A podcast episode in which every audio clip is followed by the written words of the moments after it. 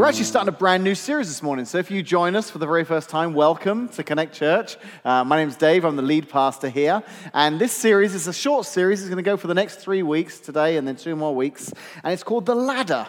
Okay, so before I kind of get into explaining what the ladder is and why it's here on the stage with us, I'm going to ask a little survey question here. You're not going to text in this morning, it's just going to be a, a show of hands. How many of you in this room, show of hands, um, have at least once over the last week talked about money? Anyone talked about money over the last week? Any of you? I'm seeing about a 95% response rate there. Quite a lot of people. Let me help you out here. Maybe it was a conversation that went, um, you know, I'd really like to do that, but I can't afford it right now. Um, should we do this? Let's check the bank account, see if we can. Or have you been paid yet? Can I, you know, it, whatever the conversations, maybe something happened the last week around the subject of money. Uh, maybe not a show of hands for this one, um, but how many of you have argued about money this week. Okay, no show of hands. Okay, right now, spouses are squeezing their spouse's leg like you know, you remember last Tuesday. But um, it could have been with a spouse, it could have been with a son, a daughter, maybe a representative of the IRS. I hope it wasn't an argument with a representative of the IRS. But um, what about this? Maybe it was uh, one of those conversations where, honey, I've just saved us so much money because this table I bought, it was half price. It was only $1,100. I've saved us 11 No, you've spent $1,100. I'm sure that conversation never happens in your homes. Um, how about this one? Maybe in the last week, again, you don't need to show your hands here, but you've, you've thought, you know, I'm not making enough. I need to get a new job. I'm, I'm worried about my job. I, I, I, won't make you put your hands up in case your boss is in the room this morning and you have to let him or her know that you don't think you're making enough money. How about this? How many of you in the last week have maybe checked up on a stock or a mutual fund? Maybe you've been online to check out your portfolio. You've got an app on your phone that tracks your investments. Maybe in the last week, one of you has checked that. Maybe you're here this morning thinking, portfolio? I've got like a tin in my sock drawer that every now and again I check and I just see and I'm like, oh, there's more in there than I realized. That's my retirement account. But maybe some of you have checked some of that future. How about this? Any one of you dreamt about money in the last week? Maybe in the night you've had a dream about money. Maybe it was a brilliant dream. Maybe you were like Scrooge McDuck and you were just like diving into piles of money and you were swimming around in gold coins. Or possibly a nightmare. Just you just woke up thinking, what if this happens? What if that happens? What if we don't have enough money? You see, the truth is, money is actually a pretty big part of our life, isn't it? Whether we're having conversations about it, whether we're going online to check balances or to look at stuff to buy, even if we're dreaming about it, money can be quite consuming of our time and our thoughts and our energy. And I think because money is such a big part of our life, God has a lot to say about it. Look, here's an example Jesus. He was talking one time and he says, You can't worship two gods at once. Loving one God, you'll end up hating the other. Adoration of one feeds contempt for the other. Now, Jesus is talking here about how difficult it is to serve two different gods. It's just really not possible. And, and of all the potential competitors that Jesus could have chosen for that place of God in our lives, listen to what he said You can't serve both God and money. And why is that? I think it's because he knew what deep down we all know to be true that money can compete for our hearts, maybe more than anything else. So I think because of this, God talks a lot about money in the Bible. But I want to be really clear up front, both this morning and even over the next few weeks. I really want you to understand this truth this morning. God doesn't talk about money because he wants something from us, he wants something for us. I want to say that again because I think this is really important. And, and sometimes it can be like a, um, a mindset that when we come to church, we're like, oh, I don't like this. But actually, God doesn't talk about money because He wants something from us. I believe that God talks at such a large amount throughout the Bible about money because He really wants something for us. I honestly believe He wants to help us become people who live lives of generosity and impact not anxiety and stress. I think he wants us to be people who are filled with joy, not greed. He wants things for us, not from us. For example, Jesus, um, he, he talks about this again in another area, in, and, and, Luke tells this story, but I love the way it's told through a version of the Bible called The Message. This is a, a translation, it's kind of a modern day um, paraphrasing of the, of the Bible. And listen to what Jesus says through the message uh, in Luke 12 29. He says, What I'm trying to do is get you to relax, not to be so preoccupied with getting, so you can respond to God's giving. God has so much He wants to give us, but we can sometimes get caught up in that getting mindset. And I think He wants us to move from an obsession with getting to the fulfillment of giving. Now, I know we announced Operation Christmas Child this morning. I know that that phrase sounds a little Christmassy, that it's better to, to give than to get. But the reality is that God is always taking us towards giving and always moving us away from getting. Because I think He just knows that we've gotten enough. God sent his son Jesus to die in our place. That's, that's the best gift any one of us could have ever received. So God is all the time trying to move us from getting to giving. So that's what we're going to talk about in this series called The Ladder. We're going to talk about money and the role it plays in our lives. Now, I don't want you to panic this morning, okay? I feel like um, as soon as I start talking about money, some of you felt like, you know, those moments where maybe you've been on a vacation and this deal was just so good. You're like, we can stay in the hotel for this much every night? That sounds amazing. And then the first night you get there, they say, well, you do have to go to a presentation in the morning. It's going to be a two hour presentation. We're going to tell you about how you could be the owner of one of these luxury condominiums. You're like, oh, no, I thought this was going to be a great vacation. It's a timeshare. I'm going to be sold to now for the next two hours. Listen, Maybe you're kind of feeling that now as we're talking about money, but I think that what you're going to find through this series is that God wants to address this subject to set you free, not to trap you. And if we're all honest, the reason we can all say we've spoken about or thought about, or because in some of our lives it is a, a, a source of contention, a source of fear, a source of worry. And God wants to set you free from all of those things. So allow me to use this ladder to explain how he wants to do that. You see, ladders are great. Um, I don't know how many of you own ladders. I own uh, a ladder, not this one. I've actually got um, one at home, like a big ladder. It's like, I think, like 12 or 14 feet and it extends out to twice the length. It's, it's a brilliant ladder. I can remember buying it. It was about uh, maybe 10 years ago. We've been married, Casey and I, for about seven or eight years. And we were living in a house up in Chicago, and um, uh, I would have to clean the gutters out. We had a lot of trees in the yard, so the gutters would fill up with leaves and uh, block the gutters. So, uh, two or three times, you know, throughout the season, I'd have to clean out these leaves. And I think it was on the second or third time one day when I was, I was stood on a, a bucket upside down, and the bucket was upside down, obviously on a chair, and then that chair was on a table, and the table was just by the window. And as I stood on the bucket, I could reach into the guts, and I thought, you know what? I bet a ladder would make this a lot easier. And I'm like, it's probably about time I bought myself a ladder. And I did, and it's a great ladder. And, and you know, my world opened up. It was revolutionizing the places I could reach with this ladder that I couldn't reach with just a bucket, a chair, and a table. You'd be amazed how many times I did get things done with those three. But this ladder totally opened up my world. Well, that's what I want this ladder to be for us this morning. I want this ladder to be something that we can kind of visualize when it comes to our finances. You see, I think for many of us this morning, we have a ladder just like this, and we're trying to reach out to get more, to make more, to provide more, or to buy more. But what if our ladder is sending us in the wrong direction? What if what we're reaching for is actually the wrong thing? I actually want to challenge us during this series to, to maybe fold up our ladder and maybe put it in a different spot in our lives. Maybe for some of us, that will be the, the outcome of this series. It's actually moving our ladder from over here where we were climbing to get more and more and more. And actually, now, this ladder becomes something that helps us to reach for giving more. What would it look like if we were to climb the ladder of generosity? So, again, let me say this this morning. I believe he wants to move us from an obsession with getting to the fulfillment of giving. You see, this series, The Ladder, is about being able to reach places and get to places that God has for us that we could never get to on our own.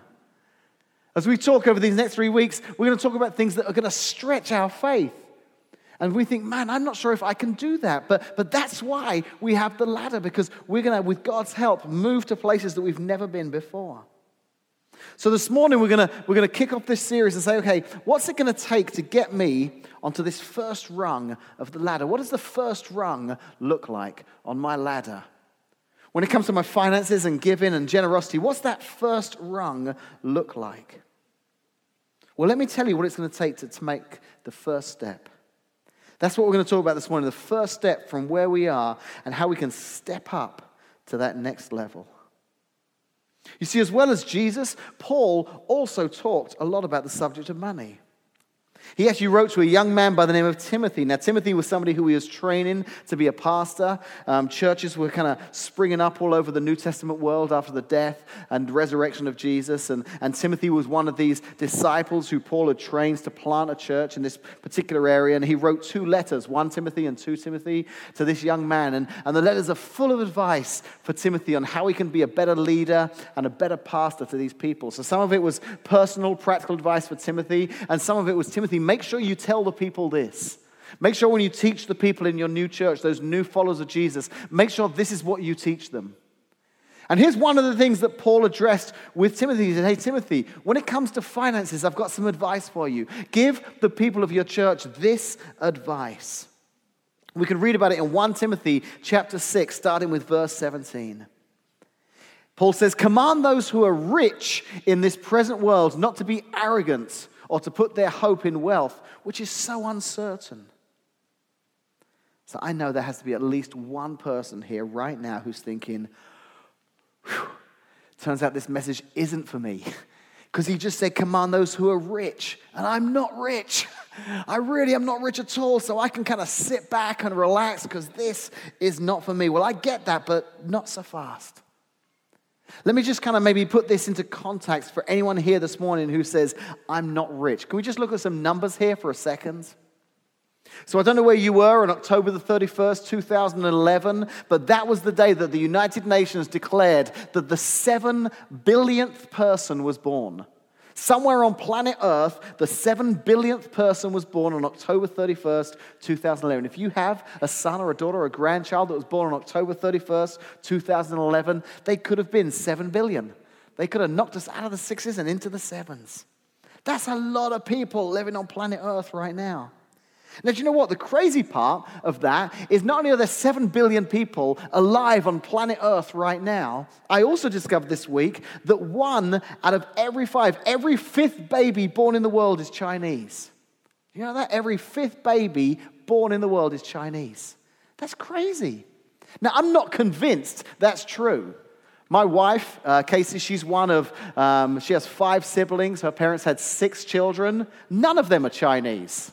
So I'm not sure if that statistic is completely accurate, but uh, you can, some you can explain that to your kids or your spouses later. Um, but anyway, 7 billion people alive on the earth, okay? And of those 7 billion, 9% own a car. Less than 10% of the world's population owns a car. 5% own a computer. Only one in 20 people around the world own a computer. Most of us this morning have got a computer in our pockets, a smartphone. Only 5% own a computer. 5% of the world's population, 5% of those 7 billion people, makes $25,000 a year or more. So that means 95% of the world's population makes less than $25,000 a year. So get this I know that there are many of us here this morning that could say we're struggling financially, but if I have a computer, a car, and I make $25,000 or more, or more a year, I have more than at least 95% of the people on this earth. I am above the upper 95 percentile of everybody in the world, money wise. Now, I know that um, maybe we're not like rich in the Donald Trump or Kardashian kind of rich. I know that's like crazy rich, okay? But compared to everyone on the planet, we are in a very high percentage. So I think rich here means anyone who has more than the vast majority of people on the planet who have very little. So if we have a car, a place to live, and even make a modest living, I really believe that what Paul is saying is talking to us. So let's listen to it again. He said, Command those who are rich in this present world not to be arrogant, not to put their hope in wealth, which is so uncertain, but to put their hope in God, who richly provides us with everything for our enjoyment. Paul is saying here that the danger is that we'll start to put our hope in the stuff instead of in God. That we'll put our hope in wealth and finances instead of in God. So, what does that mean? What does it mean to put our hope in wealth. What does that mean in our context, in our lives? Well, I was thinking about it. I think there are three tests that we can do. There are three measures we can see that, yeah, maybe that is me putting my hope in wealth instead of God. So these are those three areas, and I'm going to go through them, and I want you to kind of analyze yourself and think about your life, and maybe you'll be like, yeah, that's, that's kind of me. I can see myself fitting into that category. So the first is that we can, we can do this, putting our hope in, in wealth instead of in God. We can do this if we see money as security. In our lives, money is security. If you're a saver here this morning, this could be you. We can think a lot about how much we have in our banks or in our retirement funds, maybe our kids' college funds, and we wonder a lot is it going to be enough? Will this get me through? And maybe fear creeps in that we don't have enough. Because for us, we look at money as a matter of security. Maybe that's you here this morning. Or maybe you're more like uh, this, this second category. These are the people that put hope in money because they see money as a matter of satisfaction. If you're a spender, not a saver, this could be you. Because for you, money's more about satisfaction. We don't think of it as much as something that should be saved, we think about it as something that should be spent.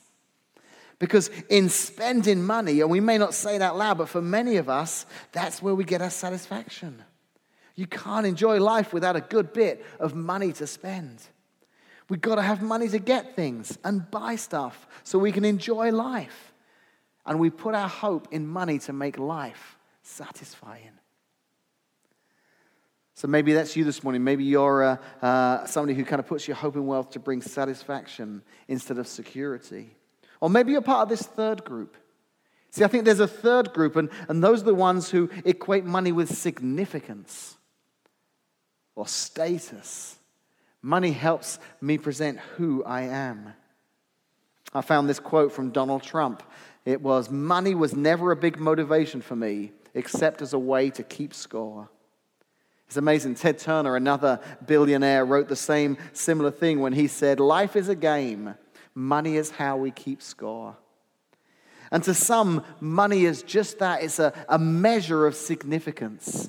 Where do I fit in the order of things? How significant am I really? Because that amount of money I have helps place me, uh, maybe not there, but certainly above there.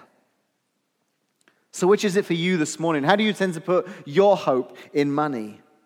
Is it for security, for satisfaction, for significance? Maybe it's a combination of a couple of those, but which is it for you? For me, I'm a saver. Okay, when it comes to money, I'm definitely a security person. I'm always kind of thinking, do we have enough? Have we put enough away? I'm planning ahead. But what about you? Or maybe the question this morning is, what about your spouse? Because that can always be fun, can't it? When you've got maybe a saver and a spender living in the same house. I have no idea what that's like, I'm sure, because my wife's wonderful. But um, but yeah, what if you've got a saver and a spender who are kind of living in tension together? You see, we all want money to bring us security or satisfaction or significance. But when we put our hope in that money and those possessions, what happens? When we look at that as significance or security, and we start to put our hope in it, what, what difference does it make in our lives? Well, I'll tell you. Statistics tell us the average American household has nearly $16,000 in credit card. That's the, the average. The average college undergraduate graduates with 20,000 in student loans. 1.6 million of us filed for bankruptcy last year. So, just those three stats alone, I have to believe that putting our hope in wealth isn't working. So I want to say to you this morning whether you're a follower of Jesus or not, please hear and understand this. I think there is a God who loves you and cares about you, and He doesn't want you to have to live like that. I honestly believe there is a God who wants to free us from the shackles of hoping in money. I think He wants us to be relieved of that pressure and that stress that hoping in money brings when we're trying to seek it to be our security or our satisfaction or our significance. And that's why God says, don't put your hope in wealth, put your hope in me. So, how do we do that? How does God want us to put our hope in Him instead of money? Well, let's continue to look at what Paul said to Timothy in 1 Timothy 6, verse 18. So, after saying, Don't put your hope in wealth, put your hope in God, Paul says this Command them to do good, to be rich in good deeds, and to be generous and willing to share. That's the answer. Paul's saying, Listen, here's, here's the solution. Challenge the people you lead in your church to, to be good, to do good, to be rich in good deeds, to be generous, and to be willing to share. And I think that's the key word that tells us where this ladder is going is generosity. The ladder is about moving us towards generosity. Because let's be honest, we probably all know something about a ladder in our lives. Maybe it's a corporate ladder, or a popularity ladder, a status or a lifestyle ladder. But I think in God's economy, climbing the ladder is stepping up out of anxiety and stress towards, well, let's look at how Paul describes it. He says it this way in verse 19. He says, In this way, by living generous lives, by doing good, by giving to others, in this way they will lay up treasure for themselves as a firm foundation for the coming age, so that they may take hold of the life that is truly life. We've talked a lot about this in the last couple of weeks, the kind of life that God wants us to experience. Last week and the week before, actually, we, we spoke on that verse that Jesus said, I've come to, to give them life and life abundantly, life to the full. And here again, Paul's saying, listen, there's a clue here, there's a key here to how you can take a hold of the life that is truly life. A life where we are rich in meaning and in purpose. And see where it says there? He says there'll be a firm foundation for the coming age. What Paul is doing here is he's reiterating something that Jesus had taught before about storing up treasure in heaven.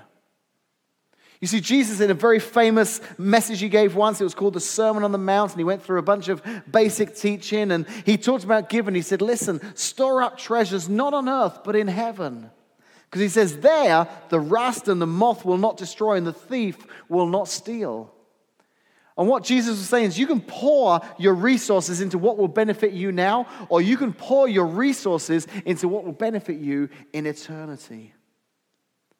He was talking about investing in the kingdom that is to come. And we can do that now. You see, Jesus even told us to pray that way. Do you remember in the, the prayer he told us, he says, Thy kingdom come, thy will be done on earth as it is in heaven? He was saying that we can play a part in bringing heaven to earth. By praying that way, praying for God's kingdom to come and God's will to be done on earth as in, is in heaven, but even by investing into that kingdom by investing into that coming age to bring God's kingdom to come today. See, here's what that looks like it's feeding the hungry, giving relief to the oppressed and downtrodden. It's helping people find their way back to God so they can share in the age that is to come. That's what being generous looks like. That, I believe, is a life that is truly life. Because just in case nobody's told you this, I don't believe that this world, this age, is forever. But I believe there is one that is coming.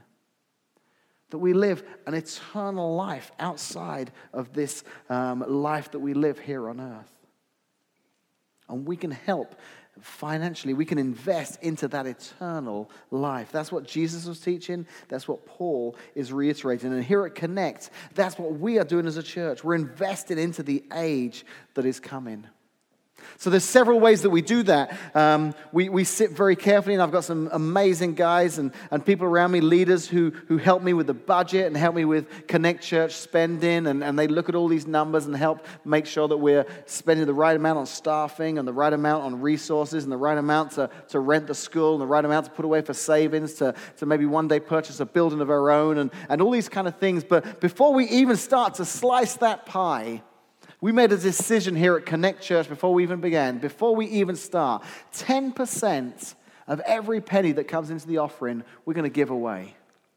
We don't want to start cutting into that and spend it on staffing or on chairs or staging. 10%, we're going to learn to live on the 90% because 10% we want to give away as a church. So we made that commitment. So 10% of every penny that comes in the offering either goes locally or it goes somewhere nationally or it goes somewhere globally to help reach people for Jesus. And actually, this is a three week series. So, over the next three weeks, I'm going to tell you stories every week of how Connect is doing that. And this morning, I want to talk about what we're doing locally.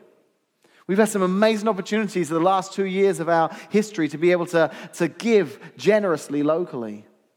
Immediately following the tornado, we had a lot of people who donated money and said, please pass this along. And um, I figured out that we've probably given away over, well, I know, we, I say probably, I know for a fact we've given away over 50. I think we're actually closer to $60,000 to people that were affected by the tornado.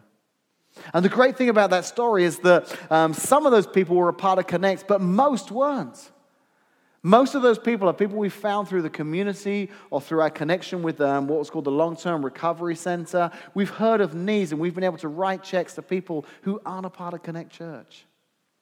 Funny enough, just this morning, I arrived at school and, and someone had sent a thank you card to the school, and um, it was from a family who we were able to help. She said, I love the way God is using your church and this situation to bring him glory. I see and feel the peace as he lavishes it on us through this trial. Thank you so much for your very generous gift. And it's been great as a church to be able to help people outside of Connect that were impacted by the tornado. But it's not just that. We've been able to help financially and with resources to an organization here in town called Threads Hope and Love. They help families who are um, struggling financially, provide clothing and toiletries and many practical, useful things. There's another organization here in town called My Sister's House, and we've helped them with uh, financial donations. They work with single mums to help them transition, um, maybe out of um, shelters, that kind of thing, back into their own um, accommodation. And then even some food pantries here in Washington, we were able to help financially. But just recently, we've got involved with another um, organization that's just started here in, in Washington. It's called Snack Pack. And I'm so excited by what we're going to do with them. You're going to hear more about that over the few months that come. But just for now, check out this video. It's going to tell you a little bit about the Snack Pack program. This is no ordinary brown bag. This is a weekend snack pack. This bag is packed with five to seven items like mac and cheese, granola bars, oatmeal, and juice. Bags are packed twice a month by volunteers. Then they get put into containers and loaded into vans and delivered to schools each week, where they are put into backpacks by teachers when students aren't in classrooms. Why? To bridge the gap between Friday's school lunch and Monday's school lunch so that kids come to school less hungry and ready to learn. Over 900 Washington elementary and middle school students receive nutritional assistance at school. But what about weekends? Churches all over Washington have come together to purchase food, store food, pack bags, and deliver to schools. Over 230 snack packs are being delivered each week. How can you help? Volunteer to fill snack packs, deliver snack packs to schools, buy extra food like juice boxes when you shop, or support our fundraiser. What if showing God's love in this world was as simple as a brown paper bag?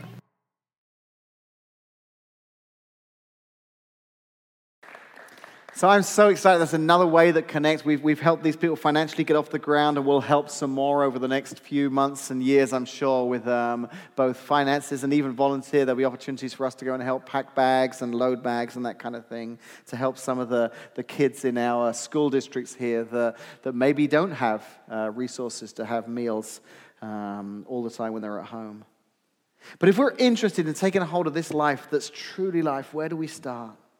Because remember, the ladder is all about helping us to get something or to get somewhere that we couldn't get without it. And getting there sometimes starts with, with the first step. And that's the first step this morning I'm going to leave you with. It's the idea of becoming what I'm going to call an initial giver. So, in stepping onto the first rung here of this ladder, let me give you two pieces of practical advice about how you can become an initial giver.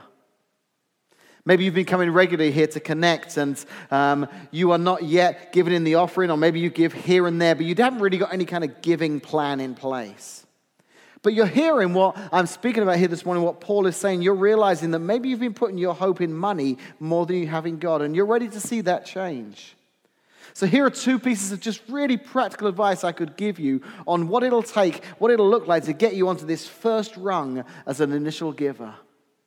The first piece of advice I'd give you this morning is give first. What do I mean by that? Here's what I mean to move towards generosity, whenever you get a paycheck, let the first thing you do be to give some of it away to meet the needs of others. Now, I know that's a big stretch for some of us, and, and I honestly think if you're like me, sometimes it's thinking, man, I plan on giving. I want to give in the offering, but here's what I'll do. When I get paid, I'll, I'll take care of this and that. And then, you know, towards the end of that pay cycle or that pay period, it, whatever I've got left, I'll, I'll then put in the offering. But you know what? By the time that comes, it's gone. I want to challenge you before you write the mortgage check, the rent check, the, the utilities, whatever it is, just say, I'm going to give first. I do that personally in my life. We, I actually use the Connect Church app. And um, there's, a, there's a feature on the app where you can give online. I've got it set up, and, and I use that app. And if you haven't downloaded the app, it's a great app to download. Or there's a, uh, a section on the website you can give via check in the offering. But we want to make it as easy as possible. So what I do on the Connect Church app is I get an email that tells me, you know, twice a month when I get paid, um, you've been paid. And it's one of the very first things I do. I jump on the app, and I've got it connected now to my bank account, and I'm able to give straight from my bank account to the church. And I've made that decision to do that. And I realize this is no small step. What if I give and then I don't have enough left for me? What am I going to do if I go without? What if God doesn't come through for me? You know, when I was preparing this message, I, uh, in fact, this series, I met with a few guys in the church who are working in the financial um, arena. One of them's a bank manager, one's an accountant, one's a financial planner. And I was running through some of my ideas and my sermon outlines with them, saying, I want to speak on the, you know, give me some advice, give me some feedback. And, and one of them shared, you know what, Dave? I can remember when I was a young man. I was a follower of Jesus and I really believed it was important to give in the offering. He goes, I can remember one Sunday writing a check and putting in the offering thinking, I can't afford this. This, this is going to leave me with nothing. But I just felt like I had to do it. I felt like it was the right thing to do. He said, You know, the next day, I got a, uh, I was working with a company where I got commission checks. I got a commission check in the, the mail that I wasn't expecting. It was for double the amount of what I put in the offering. I got that back and then more.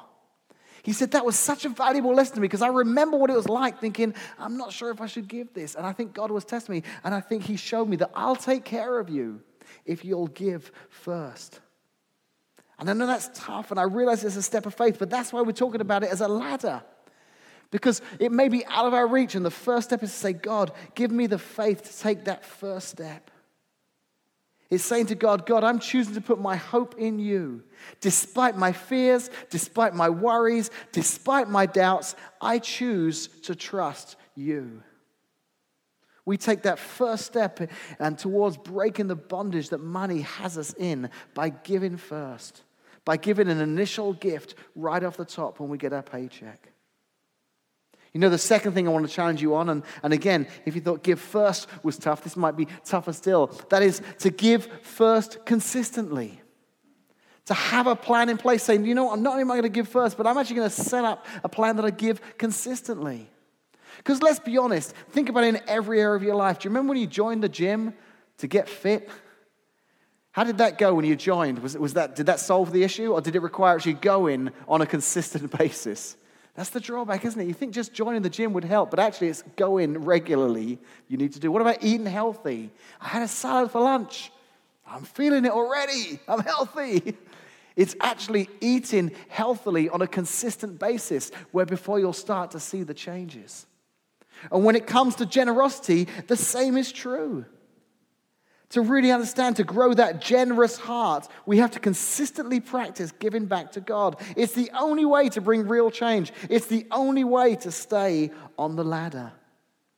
So I know we all budget money differently. We all have different cycles and paid weekly, monthly, um, every couple of weeks, whatever it may be. So whatever cycle works for you, look for a way to stretch yourself. Say, God, I want to take that initial step to become an initial giver, to step up here and to give first and to give first consistently. Because the journey up this ladder, I believe, begins by becoming an initial giver.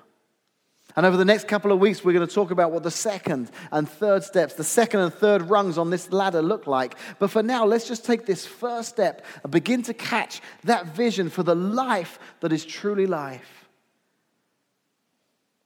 And it isn't just a life that helps free us from the trappings of money, it's a life of investing into the coming age. Because an age is coming where all things will be set right where there'll be no hunger, no injustice, no violence, no corruption, no loneliness, no heartache. And the church is not about religious services and doing a few good charitable deeds. The church, every church, not just Connect Church, the church as a whole is about helping to usher in that coming age. We here at Connect Church, we recognize that's our mission to help people find their way back to God, to mobilize followers of Jesus, to change the world in which they live, to raise up leaders who will impact their worlds. And you can help, you can live a life that helps us fulfill that mission. It's a life that could be ours if we stop clutching onto something that will ultimately fail us. Stop putting our hope into something that will eventually let us down and instead put our hope into God. So, will you take up the challenge of moving your ladder from a ladder that maybe was climbing towards getting more to a place that's climbing towards giving more? Maybe now reach for something better in your life? Are you ready to step up to that first rung on the ladder?